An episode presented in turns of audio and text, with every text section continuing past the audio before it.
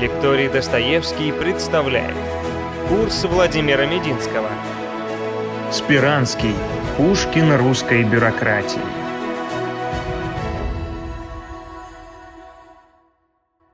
Добрый вечер, дорогие друзья.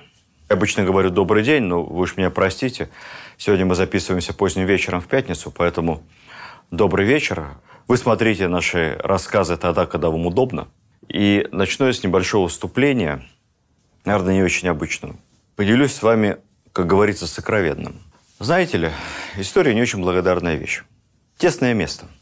Всем в ней пространства не хватает.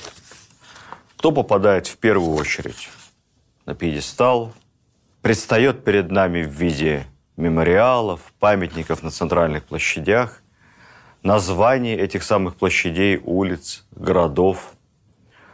Кто занимает самые красивые, богато иллюстрированные страницы школьных учебников, кому посвящены тысячи-тысячи книг, исследований, кинофильмов, тем историческим деятелям, у которых яркая, богатая судьба. Тех, кто двигал армиями, государствами, основывал города, завоевывал соседние страны, расширял границы империй.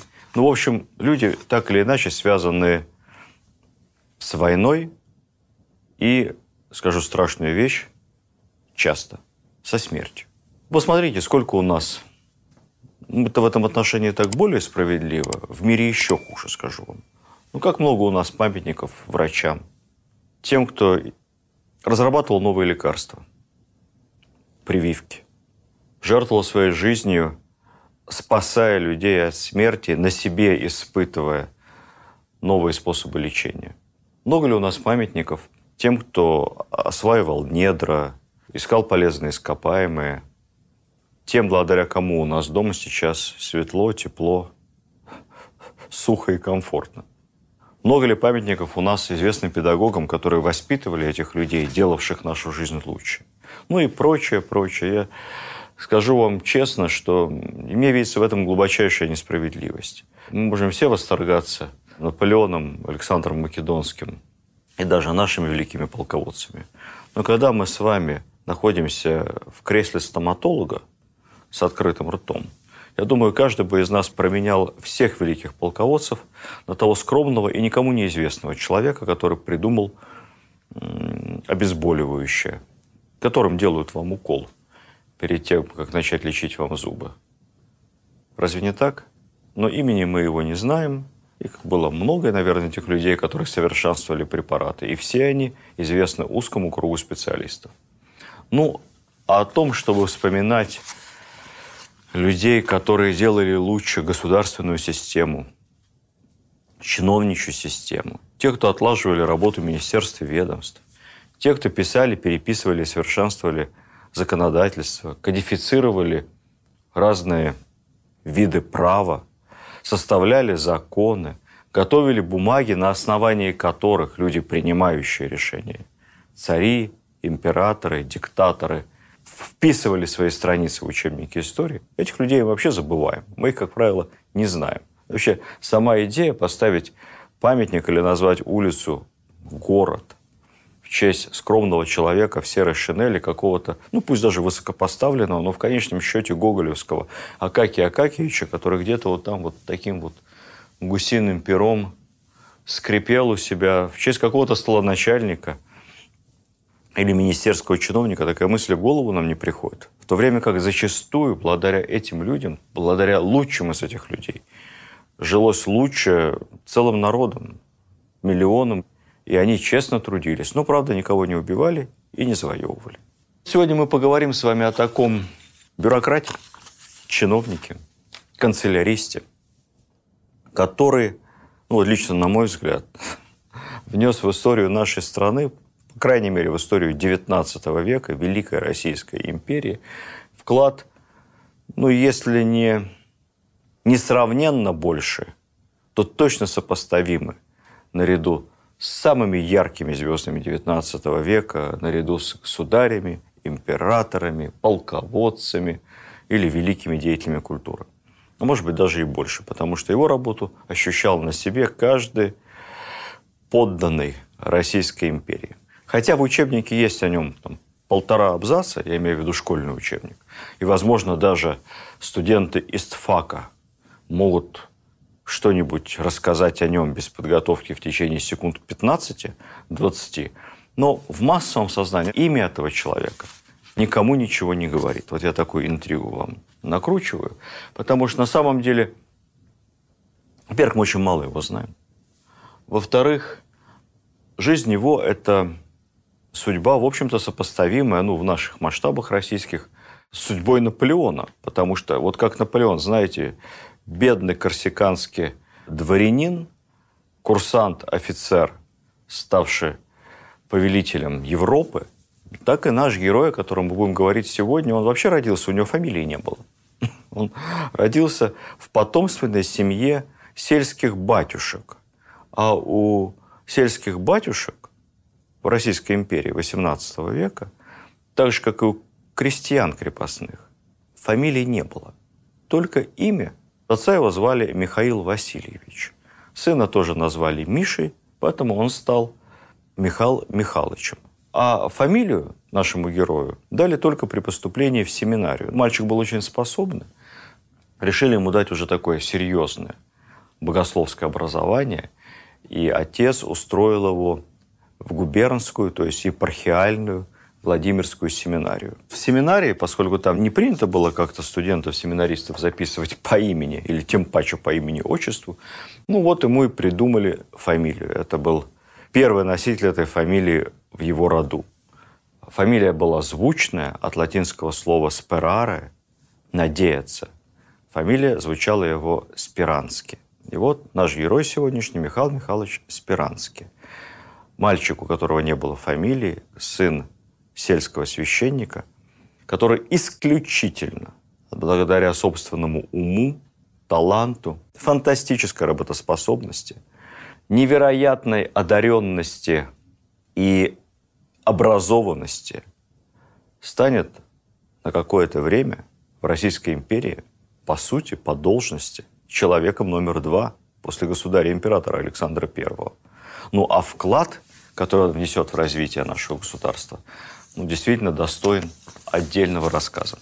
Вот говорят, Наполеон во время встречи с государем-императором Александром I в Эрфурте, во время саммита такого известного, пообщался некоторое время со Спиранским, о котором он был до этого времени наслышан, и, в общем-то, много знал об его исключительных чиновничьих и бюрократических организационных талантах.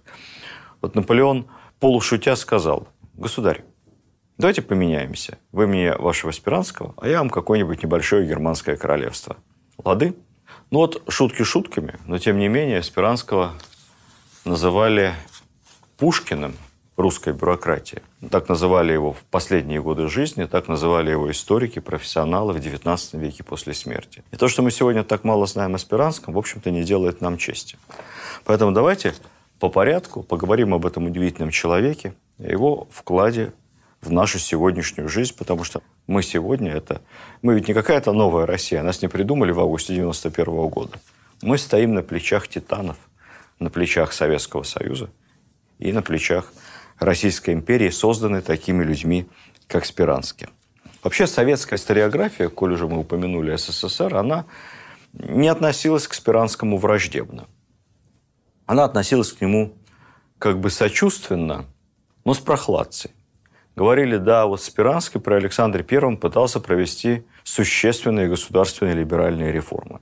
Ну, конечно, ведь не смог, потому что для реализации его прогрессивных замыслов не хватило ни э, команды, ни поддержки государя. И самое главное, реализовать это в условиях самодержавия, в этом наши советские историки справедливы, было, собственно, невозможно.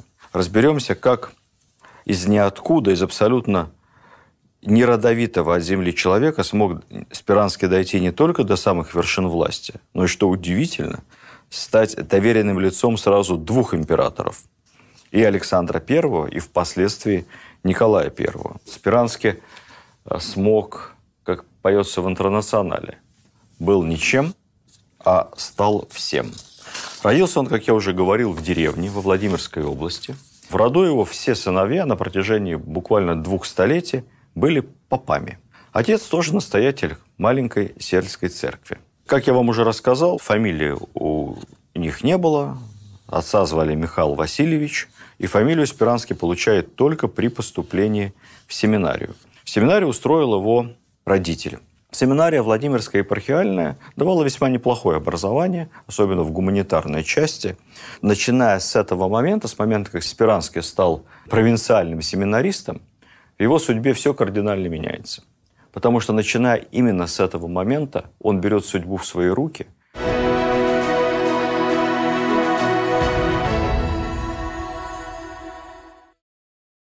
Портрет Спиранского должен висеть, я считаю, в каждой школе, в каждом институте, в каждом университете. Потому что жизнь и судьба его – это пример того, что надо учиться, учиться и еще раз учиться, как говорил Владимир Ильич. Учиться надо настоящим образом. Только благодаря учебе Спиранский добился в этой жизни всего, что смог. Он становится лучшим учеником в областной семинарии, епархиальной. После этого ему удается ну, перевестись, называясь современным языком, в главную семинарию страны, в семинарию при Александро-Невской лавре, тогда еще при Александро-Невском монастыре в Санкт-Петербурге. Это была известная славяно-греко-латинская семинария, которая готовила не просто семинаристов, а готовила преподавателей, то есть учителей, учителей, преподавателей для других семинарий. И в этой семинарии Спиранский тоже становится самым главным отличником, золотым медалистом, краснодипломником. Ну, в общем, просто образцом прилежного студента.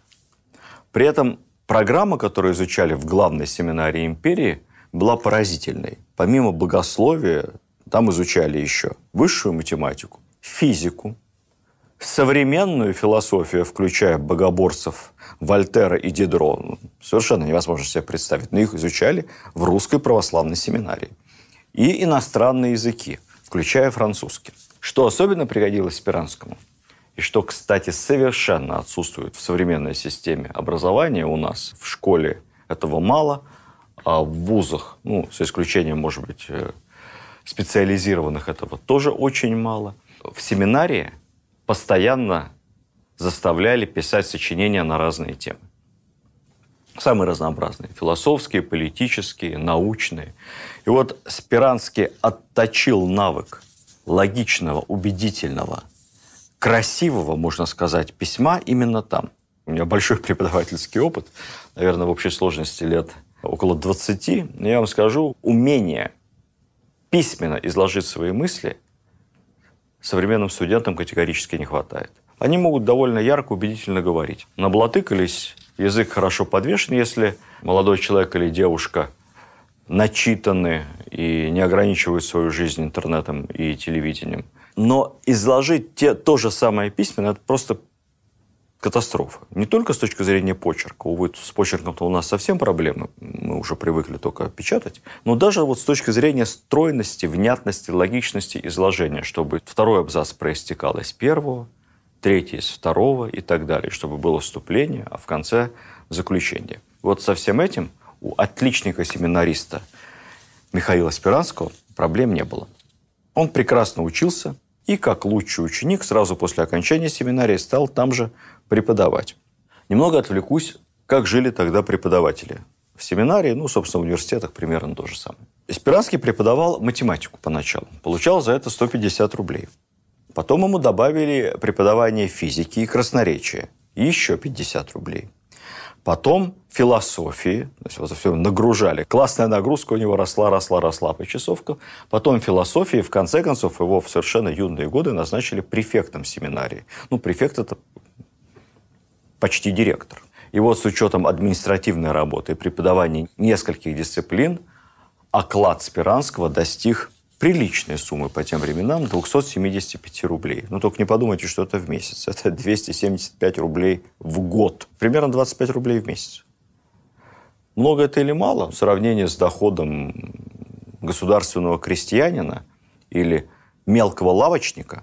Наверное, это нормально в сравнении с э, жалованием хорошего чиновника, высокопоставленного, или офицера – это совсем немного. Спиранский жил скромно, небогато, но сухарем не был. Часто ходил в театр. Правда, покупал себе в Петербурге самые дешевые билеты на галерку по 25 копеек. 25 копеек – это так. При зарплате 25 рублей тоже считается. Помимо, кстати, преподавательской работы, Спиранский увлекся сам литературным трудом и поначалу писал и э, прозу, и даже стихи. Стихи эти, кстати сказать, сохранились. Неплохие, не бездарные. По наводке Санкт-Петербургского митрополита, который выделял одаренного юношу, Спиранский знакомится с одним из немногих личных друзей детства государя-императора Павла Петровича, князем Куракиным. Я рассказывал им о Куракине, о братьях Куракиных. Были очень лояльны по отношению к Павлу. Его соратники, друзья, как они пытались весьма бестолково помогать Павлу в его попытках реформировать матушкину империю. Я-то рассказывал об этом в цикле лекций о Павле Первом, повторяться не буду. Но вот что сделал Алексей Куракин. Алексей Куракин, которому представили Спиранского как талантливого помощника, устроил экзамен. Надиктовал ему в течение буквально получаса ну, основные мысли – 11 писем на разные темы разным людям. Предполагалось при том, что разным людям в разном статусе социальном, в разном должностном положении надо писать немного по-разному. Одно дело письмо равному князю-графу, другое дело письмо поставщику-лавочнику, третье дело письмо приятелю дружеское. И вот, надиктовав примерный контент, как сейчас говорят, Куракин попросил его к утру эти письма представить. К утру Спиранский написал 11 изящнейшим, блестящим, строгим слогом писем. Куракин прочитал и сказал, что ему остается только расписаться, потому что он сам бы в жизни лучше не изложил собственные мысли. Спиранский был принят на работу таким образом с окладом уже в 400 рублей, то есть больше, чем префект главной семинарии страны. И вот он начинает служить у Куракина. Сначала домашним секретарем ведает его перепиской. Я, честно говоря, завидую Куракина такие сотрудники, которые могут лучше начальника изложить собственные мысли начальника, да еще в разной стилистике и столь быстро, и сразу набело, поверьте мне, они сегодня на вес золота. Никакой искусственный интеллект их не заменит. Спиранский начинает служить у Куракина сначала секретарем, потом Куракин, он настолько ему нравится, что он поручает ему преподавать русский язык письмо собственному сыну и племяннику заодно – Почему я об этом сказал? Потому что племянника звали Сережа, а фамилия племянника была Уваров. История настолько тесная у нас. Место во всех смыслах. Сереженька Уваров вырастет довольно известным человеком. Вот будет вспоминать своего учителя русского языка первого. Это тот самый граф Сергей Уваров, который будущий министр просвещения, который будущий президент Российской Академии Наук и который, собственно, основоположник главного идеологического тезиса XIX века – самодержавие, православие, народность. Вот у него Спиранский был первым учителем русского языка. В конце концов, Куракин предлагает Спиранскому завязывать с преподавательской деятельностью в семинарии и переходить полностью на государственную службу. Кстати сказать, митрополит не хотел Спиранского отпускать. Контрпредложение сделал. Принять монашество и сразу начать строить церковную карьеру. Вы знаете, что в православной традиции есть белое духовенство, есть черное духовенство. Вот сельские батюшки, настоятели городских храмов, они могут заводить семью, иметь детей, кое-какое собственное хозяйство, имущество, собственность. Монах же ничего этого практически иметь не может, но самое главное, у него обед безбрачия, и только монах может в православной церкви занимать административные и руководящие должности, то есть строить церковную карьеру. Ну, сделано это в общем-то, не без умысла. В этом есть серьезная, веками сложившаяся здравая логика. Чем более высокую должность в церковной иерархии, в деле распоряжения должностями и распоряжения церковным имуществом занимает человек, тем больше у него соблазнов. У монаха, соответственно, соблазнов минимум. Никому не может то, что у него есть, передать по наследству, ну, а, собственно, что ты унесешь с собой в могилу. Как ты родился, в том ты перед Богом и пристанешь. Спиранский отказывается от церковной карьеры, отказывается от принятия монашества и делает свой выбор, переходит на государственную службу. В канцелярию Сената, как бы сейчас сказали, в администрацию президента. Вот карьера Спиранского там абсолютно стремительна. Вообще ему всего-навсего 23 года. Он был очень молодым префектом семинарии. Чуть менее чем за три года он делает фантастический для чиновника XIX века карьерный рывок. Начинает он надворным советником, потом быстро получает следующий чин. И так за три года проходит ступеньки, достигнув статского советника. Статский советник – это почти генерал на гражданской службе. Спиранскому нет 26 еще на тот момент. При этом это все было не потому, что его как-то там особенно крышевал Куракин. Нет. Если бы было так, Спиранского бы после опалы Куракина ну, при Павле Петровиче даже друзьям детства тяжело было не попасть в опал. После опалы Куракина Спиранский никуда не делся. Он так и остался работать в канцелярии Сената в той же высокой должности. Почему? Потому что его примечал сам Павел I. Он отмечал документы, которые Спиранский пишет. Спиранского отличала абсолютно феноменальная работоспособность. Он вставал в 5 утра каждый день, без выходных. Этот график он будет выдерживать всю свою жизнь. В 8 утра он начинал уже официальный прием посетителей. Эталонный трудоголик. Как правило, рабочий день Спиранского длился до 18 часов. Производительность, помноженная на острый ум, прекрасную эрудицию, давала немыслимые результаты. На любом посту, который занимал Спиранский, он очень быстро становился практически незаменимым. К власти приходит Александр I после известных событий, и Спиранского забирают в свою команду младореформаторы. Точнее говоря, один из младореформаторов – граф Кочубей. Тут уже все совпало. Младореформаторы, романтики, так называемый негласный комитет при Александре, они все преисполнены идей просвещения, как можно быстрее начать реформы, отменять крепостное право, ну, в общем, что-то такое делать благодушное и изящно прекрасное. И, конечно, Спиранский, опытный чиновник к этому моменту, но тоже убежденный приверженец идей философов просвещения, которых он изучал еще в семинарии, напомню, как неудивительно. Все это совпадает со временем искреннего увлечения царя и его команды проектом глобальных реформ, и 30-летний Спиранский приходится здесь очень ко двору. За несколько лет он подготовил по поручению Кочубея и негласного комитета сотни указов, писем и распоряжений либерального направления – а спустя несколько лет его ждало новое возвышение. В 1806 году министр Кочубей, к этому моменту граф стал министром, чем-то тяжело заболел. И болел довольно долго. И так получилось, что вместо него на доклады к Александру Первому стал постоянно ездить Спиранский. Александр I, который и до этого Спиранского знал, но не близко, пришел от него в абсолютнейший восторг. Что привлекло Александра, я думаю? Спиранский был очень не похож на других. Перед ним были люди как бы трех категорий.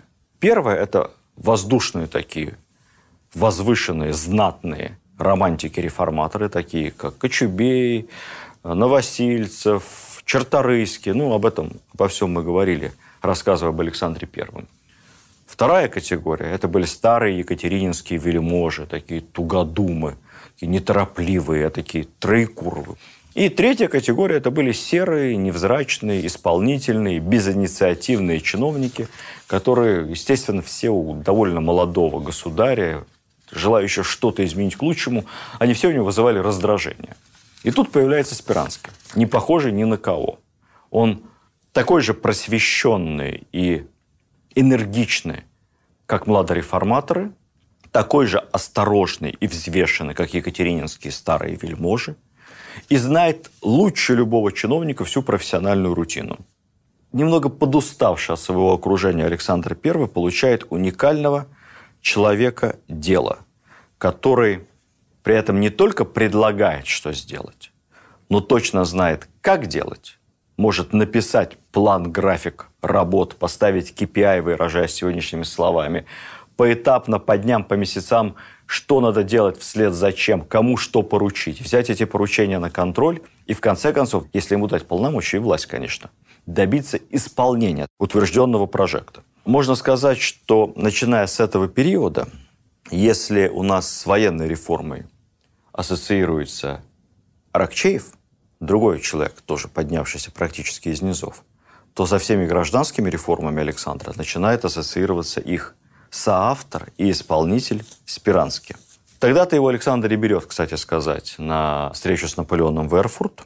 Спиранскому большое внимание уделяют французы, даже избыточно большое. Его засыпает комплиментами сам Бонапарт. И вот тогда появляется первая червоточинка. Тогда уже другие члены русской делегации начинают ревновать Спиранского не только к Александру, но ревновать его и к европейской известности. И вообще что-то там себе такое надумывать. Обратите на это внимание, потому что это еще эхом Спиранскому отзовется. После Эрфурта Александр просит уже непосредственно Спиранского представить ему план реформ, план, как там реорганизовать Рабкрин, план реорганизации империи, только без крайностей. Крайности уже Александр никаких не хочет. Этого он наелся еще до, до Аустерлица. Осторожно. Такой план в мельчайших деталях, как бы сейчас сказали, с план графиками, таблицами и целевыми показателями, Спиранский вскоре представляет. Я не буду описывать его подробно, потому что все равно запомнить сложно. Там масса нюансов, касающихся реорганизации иных учреждений, установлений, законодательства. Для того, чтобы это все понять и запомнить, надо жить в той эпохе и понимать, о чем, собственно, идет речь. Я так широкими мазками скажу основные направления. Первое, Спиранский предлагает не отменять крепостное право. Это, он говорит, невозможно, но предлагает план поэтапного его ограничения. Далее, по сути, предлагается целый комплекс мер, который постепенно в течение нескольких лет, этого хочет сам Александр, которые превратят абсолютную монархию в монархию, по сути, конституционную. Монархию с внятным американского стиля разделением властей. Отдельно власть законодательная, отдельно исполнительная во главе с монархом, передаваемая по наследству и контролируемая монархом. Отдельная власть судебная, совершенно независимая. В общем, по тем меркам это был, ну, это был немыслимый прорыв вообще в, в уровне государственного мышления. План этот, назовем его планом реформ 1809 года или планом Спиранского, конечно, реализован не был. Александру он сначала очень понравился. Он буквально носился с этими листами бумаги, всем показывая, рассказывая, пытаясь увлечь собственную команду проектом реформирования, но постепенно более консервативные министры, семья, окружение, я уже не буду говорить про военных, все они скопом говорили императору, что это слишком радикально. У нас близится война с Наполеоном, нам нельзя ломать сложившуюся государственную систему. Сначала надо разобраться с проблемами внешнеполитическими, потом только переходить к проблемам внутренним. И, в общем, план этот в основном остался на бумаге. Но кое-что Спиранский сделать смог. Давайте об этом поговорим.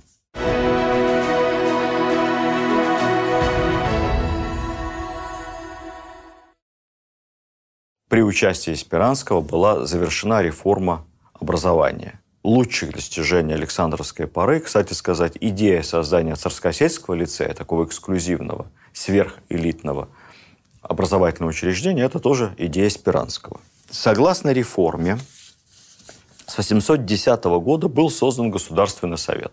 У нас и сегодня есть Госсовет в Российской Федерации, но это совсем другое. А вот Государственный совет тогда это было некое учреждение, имевшее функции, выражаясь современным языком, правительства, туда входили все министры, Совет министров. Совет безопасности, туда входили силовики и отчасти высшие военные чины. Ну и также наиболее авторитетные, уважаемые и влиятельные люди империи. Государственный совет был органом, который рассматривал все инициативы, рассматривал все серьезные законопроекты и советовал царю, как вести государственную политику. Такой совещательно рекомендательный орган при государе-императора, на который государь может, естественно, опираться как на полноценную общеимперскую экспертизу. Кстати, Государственный совет доказал свою жизнеспособность. И если мы вспомним с вами знаменитую картину Репина, копия с нее висит у меня даже в кабинете на работе, заседание Госсовета, то это необычное заседание Госсовета, это как раз заседание, посвященное столетию создания Государственного совета. Вот в этом Государственном совете Спиранский занимает должность статс-секретаря. Он отвечает за организацию работы Госсовета. Даже не статс-секретарь, у него должность называлась государственный секретарь. То есть как Бурбулис был при Ельцине, вот Спиранский, только с несравненно большими полномочиями, был при Александре.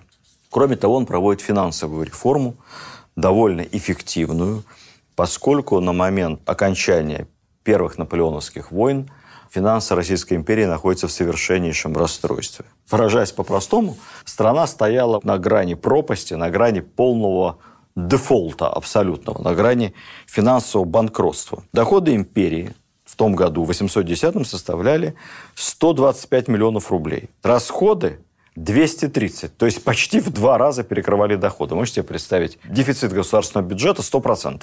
Был колоссальный внешний и внутренний долг, около 600 миллионов рублей.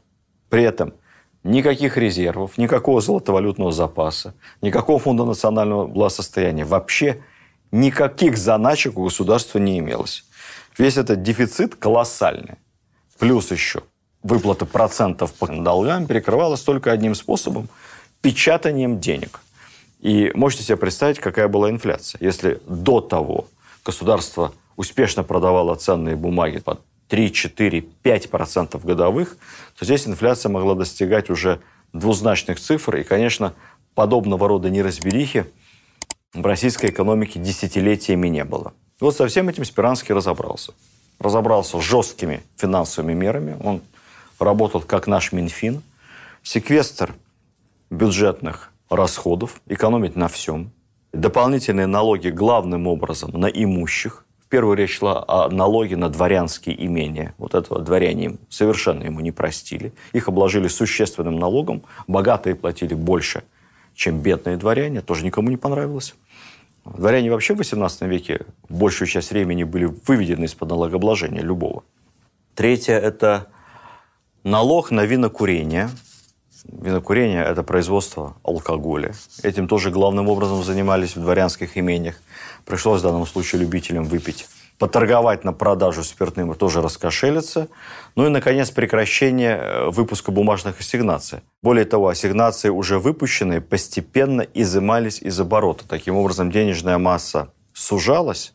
Вместо этого в оборот вводились серебряные рубли – твердая валюта. В комплексе с большим количеством других мер финансовая реформа Спиранского привела к тому, что в кратчайший срок, буквально в два года, дефицит госбюджета был ликвидирован, доходы резко выросли казны, но врагов у Спиранского добавилось.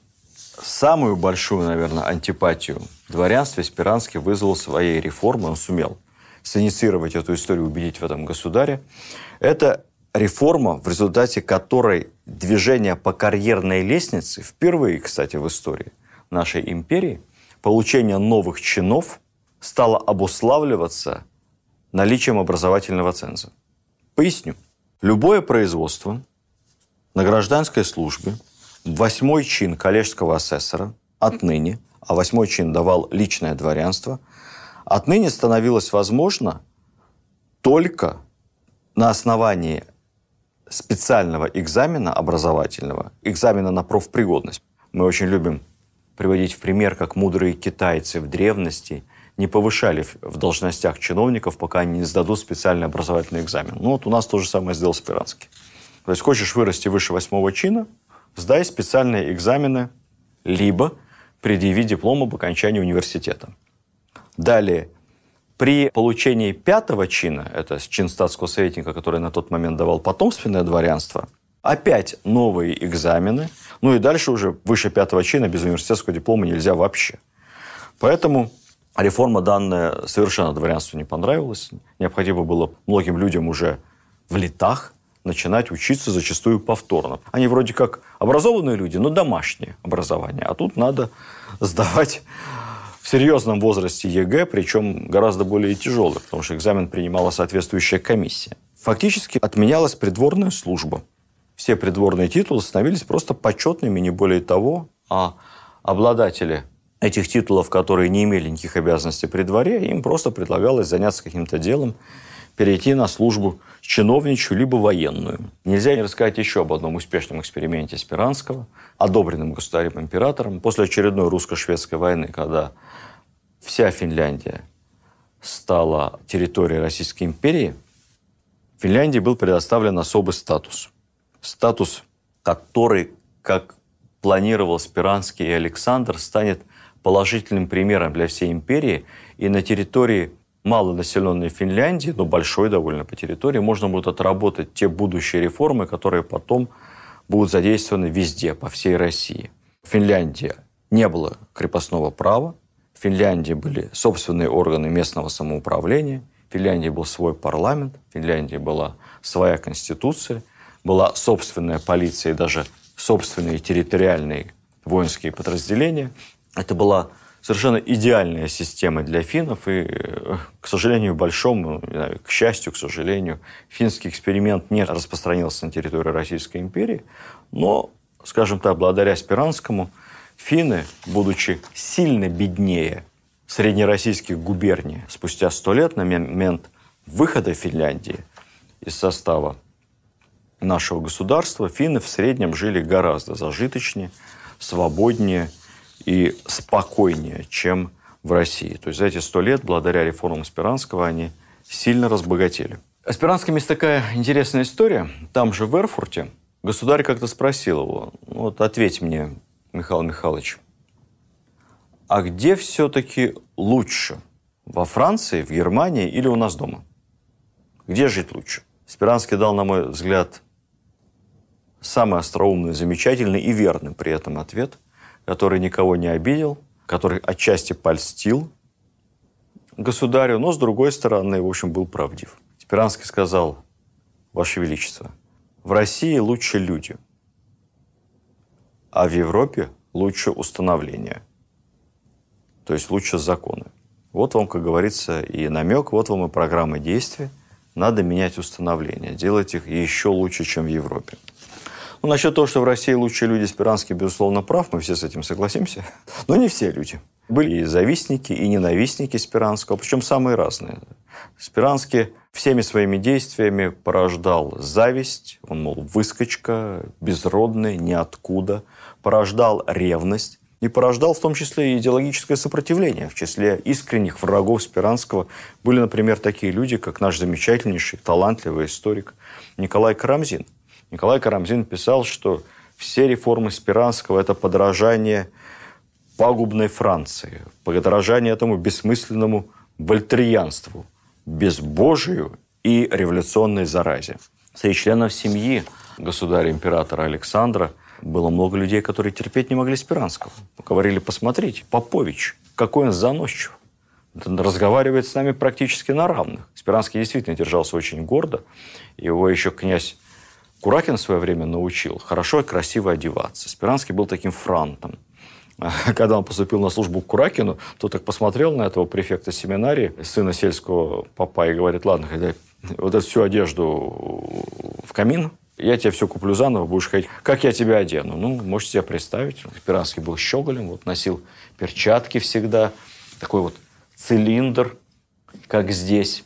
Любил красивую мебель, э, аксессуары. Вот э, у нас на столе канделябр со свечой. Вот такой вот канделябр стоял на столе у Спиранского. Это, собственно, начало 19 века. Ампир европейский. Дорого стоил, кстати, тогда. Это вам не какая-то сальная свеча в плошке, которая плавает. Чувство собственного достоинства у Спиранского было, а это, конечно, членов царской фамилии знать раздражало невероятно. Ну и в конце концов государю капали, капали, капали, капали. Царь поначалу не реагировал. Капля камень долбит, как говорится, не силой, а частотой падения. Итогом стала отставка Спиранского, причем отставка скандальная, отставка с таким намеком, чуть ли не на измену, отставка, которая была названа при дворе высокопарно падением Спиранского. Намеки были какие? Что он является агентом влияния Запада. Чуть ли не шпион. Ну, конечно, не шпион, доказательств нет никаких, но вот агент влияния. Неправильные, не русские реформы предлагает. Технически это было организовано следующим образом. Поздним вечером государь пригласил Спиранского к себе в кабинет рабочий, закрыли двери, и далее при закрытых дверях, неизвестно о чем, они беседовали около двух часов. Спиранский, которому к этому моменту 40 лет, вышел на полусогнутых ногах, у него в буквальном смысле тряслись руки, подкатился градом. Он оставил портфель с бумагами в приемной государя, стал как-то пытаться застегнуть этот портфель, портфель не застегивался, он запихал туда бумаги, потом он схватил свой цилиндр и в беспамятстве стал пытаться засунуть смяв цилиндр тоже в портфель, туда же засунул перчатки, все это обхватил и упал в кресло. Ему бросились с водой, нюхательной солью. Уж всем показалось, что Спиранский сейчас просто потеряет сознание и умрет от разрыва сердца прямо на месте. Как-то его откачали, он поехал домой, а дома его ждет начальник полиции, министр Балашов, тоже известный недоброжелатель Спиранского, много лет строивший против него козни. Уже ждет с указом письменным, где предписывается немедленно покинуть Санкт-Петербург и отправиться в ссылку. Причем Спиранскому не выплатили никаких денег. Жил он на жалование, приличное по тем временам, но жалование. Вот что у него было, сколько накоплений, взял с собой и отправился куда-то там на Урал, в Пермь. В общем, можно было сказать, что все, финитали комедия, стремительная, невиданная, молниеносная карьера из Поповича почти в премьер-министры завершилась. Но нет. Мы не знаем, о чем говорил государь-император со Спиранским. И мы даже не знаем, как он объяснял ему эту молниеносную отставку. Есть разные версии, разные предположения. Я думаю, что это все было объективно. Дело близилось, двигалось к огромной общеевропейской войне и втягиванию в нее в Россию. И человек, который известен своей симпатией к Франции, к Бонапарту, к реформам, который по французскому европейскому образцу. Человек ненавидимый знатью и родовитым дворянством. Человек, к которому очень плохо относятся все силовики, как бы сейчас сказали. Пользуется большим благорасположением потенциального противника Франции. Конечно, такой человек рядом с государем ставил Александра в неловкое положение. Поэтому кончилось время реформ, кончилось время мира, наступило время разбрасывать камни, наступило время войны, иных военных людей, и Александр Спиранского от себя отодвигает. Но не навсегда. Война закончилась. 1816 год. Спиранского возвращают. Он не приезжает в Петербург, его сразу назначают сначала пензенским генерал-губернатором, а потом через некоторое время сибирским генерал-губернатором с резиденцией в Иркутске. Причем не просто губернатором, а ревизором. Спиранский несколько лет действительно приводит в порядок дела в Сибири, дела в Пензе, делает это очень строго, бескорыстно, жестко. Есть много историй про то, когда Спиранский начинал как бы проверять, что там творится в Сибири. Кстати сказать, одним из его предшественников был отец Пестеля, с которым тоже там, судя по всему, было все непросто в хозяйстве. Были случаи и посадки чиновников, и громкие отставки, и даже попытки самоубийств и бегства за границу. Поэтому, видимо, не все было чисто в сибирском губернаторстве. Спиранский много улучшил. Спиранский лично вел прием населения. Спиранский был открыт для любых предложений и даже попробовал в Сибири реализовать свою идею разделения властей на отдельно судебную, отдельно законодательную, законосовещательную, отдельно исполнительную. Как смог, он там на региональном уровне это организовал. На общеимперском, как я вам сказал, не все получилось. Например, Спиранский предлагал Сенат, древний со времен Петра и крайне бестолковый орган. Никто не понимал, собственно, чем занимается Сенат. Звание сенатор почетно, а спектр обязанностей непонятен. Сенат Спиранский попробовал преобразовать в Верховный суд общеимперский, но у него тогда не получилось. А в Сибири получилось. В 1821 году возвращение в Петербург. Он становится членом Госсовета, того самого, который был создан по его предложению, и назначается управляющим комиссией по составлению законов. Эта должность гораздо большая, чем нынче министр юстиции, чем нынче начальник главного правового управления администрации президента. Это вообще самый главный человек по законодательству в империи. Но что интересно далее? После воцарения Николая Спиранского не оставляют. Нет.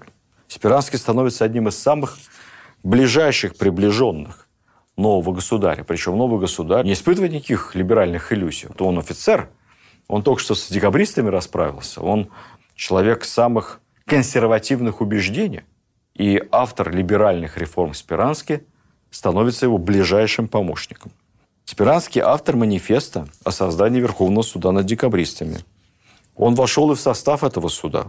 Он был в числе тех, кто выносили декабристам приговор. Дальше, правда, существуют разные свидетельства. Одни говорят о том, что Спиранский в этом суде занимал чуть ли не самую жесткую позицию, что, мол, люди, которые насильственным образом пытаются свергнуть власть, те, которые замышляют сыроубийство, они есть худшие из врагов эволюционного реформирования постепенного, которых только можно представить, и заслуживают самого жестокого наказания.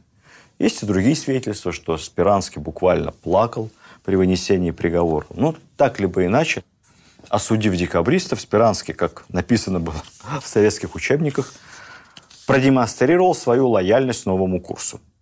И вот Николай I поручает Спиранскому создать то, чего не было в России никогда. Была попытка сделать нечто подобное сначала, сложно себе представить, еще Иваном III, великим князем московским, судебник. Потом государем Алексеем Михайловичем Романовым, отцом Петра I, уложение 1649 года, уложение законов московского государства. И с тех пор все законодательство России – это бесчисленное число указов, законов, постановлений, решений Сената, решений уже Госсовета, ну и бог знает чего еще. Все это разбросано, все это нигде не собрано – в разных городах и весях ссылаются на разные законы, которые зачастую, естественно, противоречат друг другу.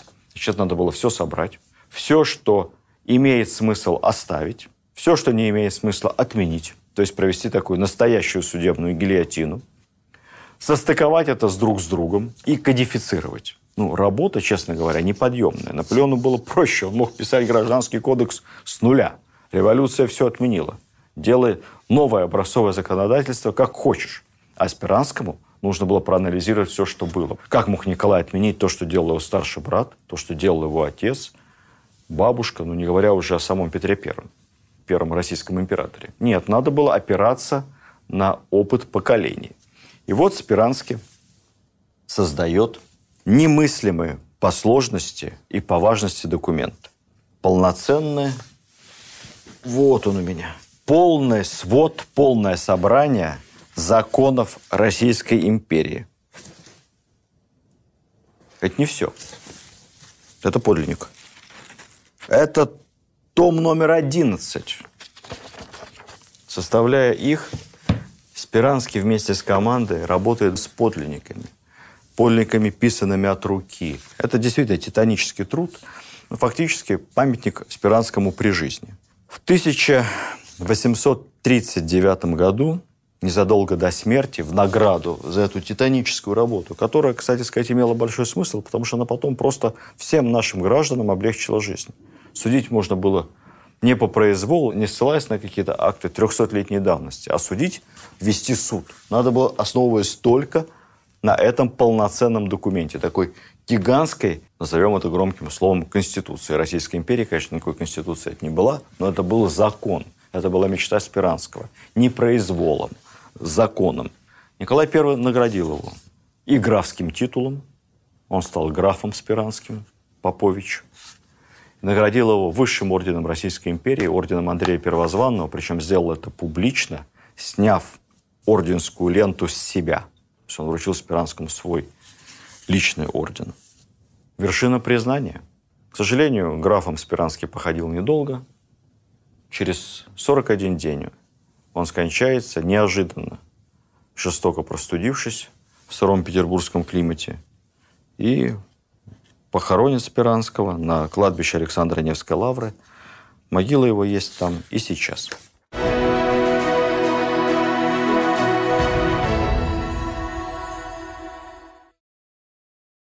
Вот это все было о деяниях этого замечательного человека. Но мы же с вами договаривались, чтобы нам понятнее относиться к людям, мы будем говорить не только о делах, не только о законах, о вот этих вот трудах немыслимых. Мы будем говорить с вами и просто о них как о людях.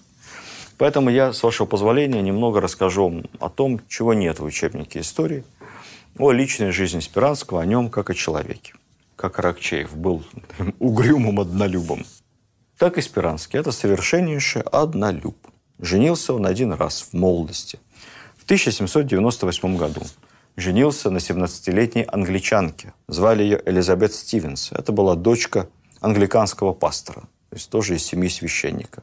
Познакомились они совершенно по-современному. Вот как сейчас знакомится молодежь.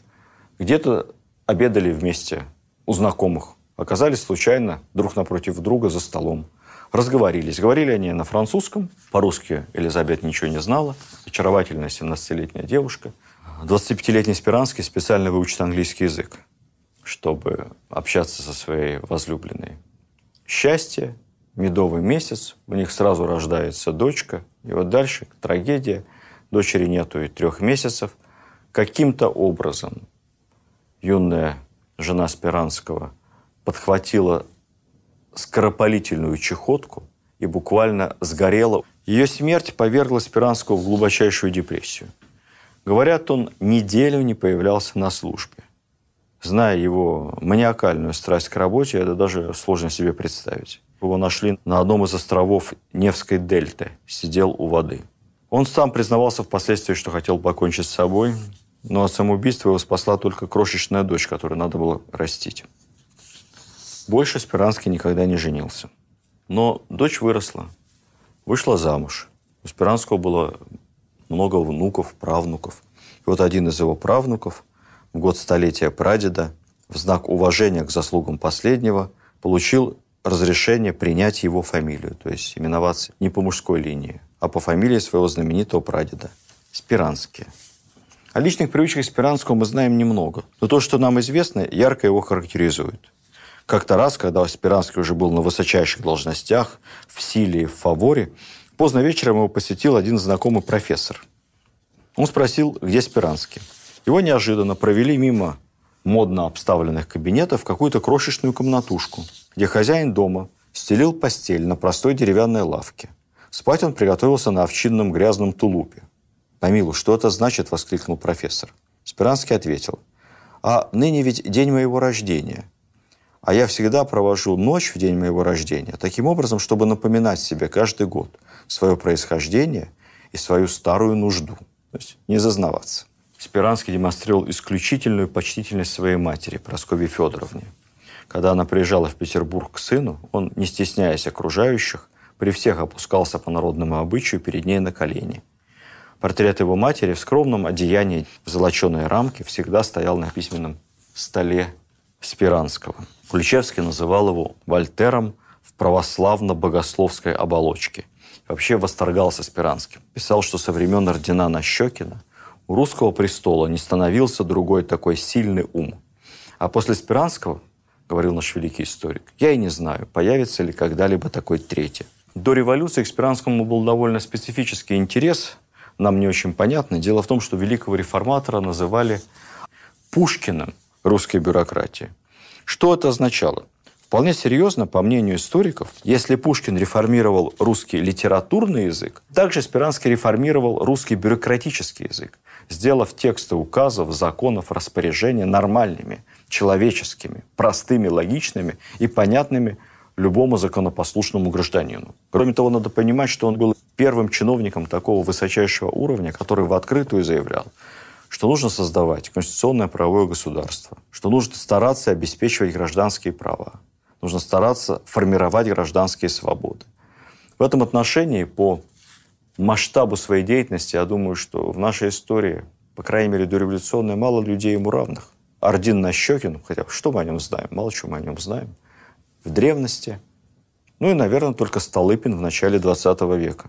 Вот, собственно, и все. Судьба Спиранского – это живая иллюстрация того, как нелегко живется реформатором на Руси. Не в плане карьерного роста, тут у него, конечно, после немыслимого взлета и потом падения был второй взлет, и было признание. А просто надо понимать, что Россия – особая цивилизация, которая развивается по своим внутренним законам, от которой трудно требовать невозможного, в которой нельзя провести реформу вот так вот щелчком в полчаса наша огромная страна имеет колоссальную инерцию. Инерцию русской жизни, которую трудно преодолеть даже таким ярким и блестящим во всех смыслах деятелем, как был Спиранский, как пытался быть Александр I, как пытались быть члены негласного комитета, как впоследствии старался сделать Александр II, Витте, Столыпин и все те, кто пытался реформировать нашу страну не революционным, а спокойным, естественным, эволюционным путем. Надо сказать, что И Спиранский, как автор большинства гражданских реформ, так и Аракчеев, как автор военной реформы Александра I, оба они очень похожи. Они оба однолюбы, они оба произошли из самых низов. Я вам рассказывал как-то в лекции об Аракчееве, когда он приехал с отцом поступать в кадетское училище, в кадетский корпус в Петербурге, его не принимали, а у них не было денег. И они буквально на паперте милостыню просили, в фигуральном смысле этого слова, голодали в ожидании того, чтобы как-то устроиться на казенные харчи в это кадетское училище. Также Аракчеев, как и Спиранский, достиг, наверное, максимума того, что мог достигнуть не член императорской фамилии в империи того времени. Говоря об итогах жизни Спиранского, не могу не поделиться с вами еще одним открытием. Я, кстати сказать, не знал. Узнал об этом, готовясь к сегодняшнему нашему разговору. Вот как Спиранский учил русскому языку будущего министра просвещения графа Уварова, так вот точно так же при дворе Николая I Спиранский был домашним учителем, только не русского языка, а права, правоведения. Как бы вы думали, у кого? У цесаревича Александра, будущего императора Александра II и, наверное, самого успешного имперского реформатора во всей истории нашей страны. Я думаю, что как учитель права Спиранский заложил правильные мысли цесаревичу. Он посеял те зерна, которые взойдут самыми благодатными всходами в следующее царствование Александра II. Всю свою жизнь Спиранский так и оставался тружеником, подвижником, человеком, встававшим в 5 утра и ложившимся спать ближе к полуночи. Весь день работавшим, старавшимся привести в порядок дела, разобраться, что там в сибирском генерал-губернаторстве, что в министерствах, что в коллегиях, что в законодательстве – Такие люди, которые всю жизнь работают, стараются привести дела в порядок, стараются что-то улучшить, они всегда нужны. Они нужны при любом самом великом государе. Поэтому Спиранский был незаменим как при Александре, так и при Николае. Мы знаем много людей, современников Спиранского, которые обладали множеством административных талантов. Вот тот же Наполеон, ведь он был не только талантливым военачальником, но и был замечательным администратором, замечательным законоустроителем. Но давайте подумаем, к чему вели реформы Наполеона, а к чему вели реформы Спиранского. Спиранскому было гораздо тяжелее, чем Бонапарту, ведь он не мог принять решение. Он мог только предложить решение, разработать проект решения, а принимал решение Александр и его приближенные. Но, тем не менее, посмотрите, как многого добился Спиранский. Разница Спиранского и такого реформатора, как Бонапарт, проистекает из одной фразы, которую я хотел бы вам сейчас процитировать. Это из письма Спиранского его дочери, единственной и любимой. Он рассуждал о том, важен ли ум в государственных делах. И вот он пишет, кавычки открываются, «Глупо вообще иметь ум, не обращая его в добро. А добро – это приводить людей к миру и к любви. Все реформы Спиранского – это попытка привести жизнь к большему порядку, к большему добру, к миру. Вот так же, как Пушкин, отец нашего литературного языка, чувство доброе стремился лирой пробуждать, вот так же Спиранский, Пушкин бюрократии, пытался эти чувства добрые преобразовать в добрые и благие дела. Не могу не привести еще одну цитату. Простим ее автору некоторую категоричность, но знаете, после смерти о хорошем человеке можно сказать, и слишком хорошо. Ничего дурного в этом нет. Итак, в кавычках. Ежели что хорошего и сделано в нынешнее царствование, то все это хорошее сделано им. Им одним. «Война и мир» Лев Николаевич Толстой о Спиранском. Согласимся с нашим великим писателем и сохраним о Михаиле Михайловиче Спиранском добрую и светлую память. Спасибо вам за интерес к русской истории – Спасибо вам за интерес к тем, кто эту историю делал. И до следующих встреч. Счастливо. Видеоверсию данного подкаста смотрите на сайте достоверно.ру.